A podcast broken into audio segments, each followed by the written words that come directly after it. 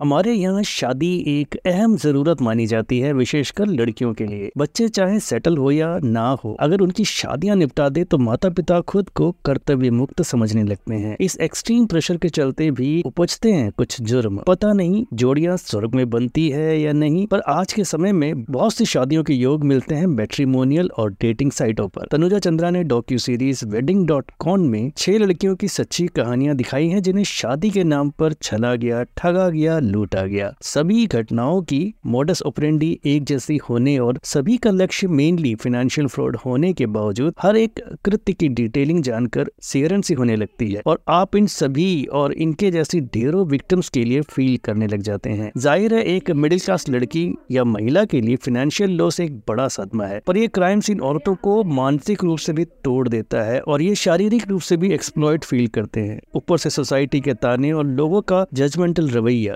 जीना दूबर कर देता है, वो अलग। पाँच एपिसोड्स की ये चिलिंग सीरीज़ इन क्राइम से बचने के कुछ रेड फ्लैग्स भी देता है, जो इन सैंपल स्टोरीज के रियल लाइफ एक्सपीरियंस से देखने वाले सीख और समझ सकते हैं। वेडिंग डॉट कॉम कहीं ना कहीं ये भी सोचने पर मजबूर करती है कि क्या शादी वाकई इतनी अहम ज़रूरत है भी या नहीं। बहरहाल, आपके क्या थॉट्स हैं इस बारे में? कमेंट्स में लिखकर बताइएगा। वेडिंग डॉट कॉम को फ़िल्म की बात की रेटिंग रहेगी थ्री स्टार्स की।